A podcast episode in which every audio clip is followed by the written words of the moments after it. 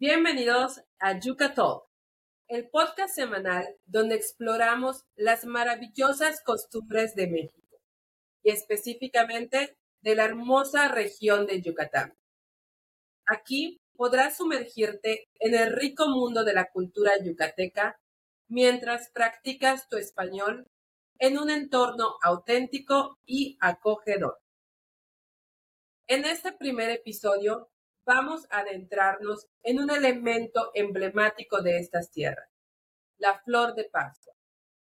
Esta flor, conocida en otros lugares del mundo como poinsettia, tiene un significado especial en la cultura mexicana, particularmente durante la temporada navideña.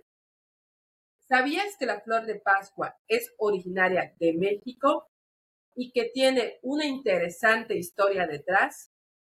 Desde su vibrante color rojo hasta su presencia en celebraciones y decoraciones, la flor de Pascua tiene un lugar especial en los corazones y en los hogares de muchas personas en México. Exploremos su simbolismo, su importancia en las festividades y algunas curiosidades que no conocías. Prepárate para sumergirte en este viaje cultural con nosotros. Acompáñame cada semana para descubrir más sobre las tradiciones, la comida, la música y todo lo maravilloso que Yucatán tiene para ofrecer. Comencemos este viaje juntos.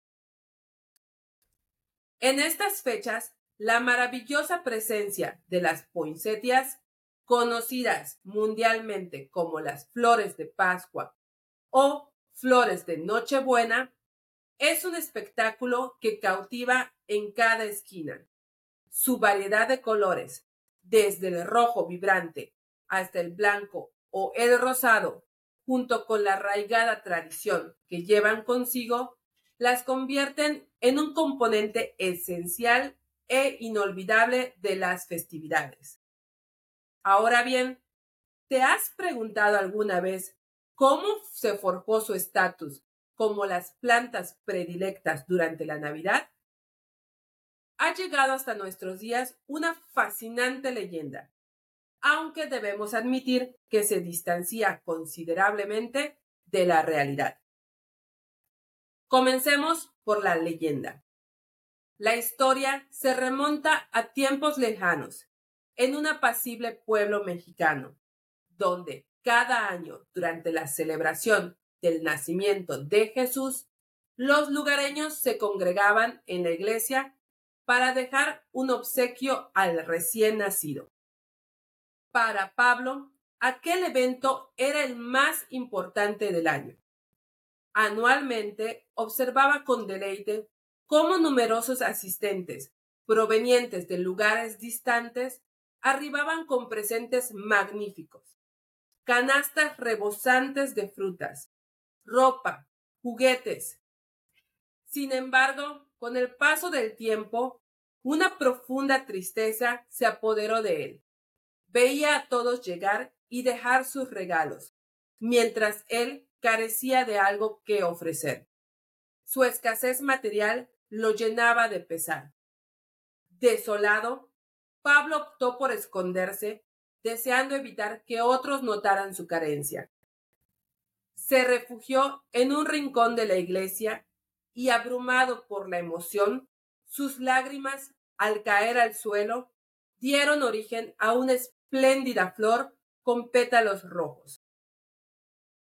Al comprender el milagro que se desarrollaba ante sus ojos, Pablo interpretó aquella flor como un regalo divino destinado a Jesús. Colmado de alegría, sin revelar el secreto de su origen, depositó la flor junto con los demás obsequios.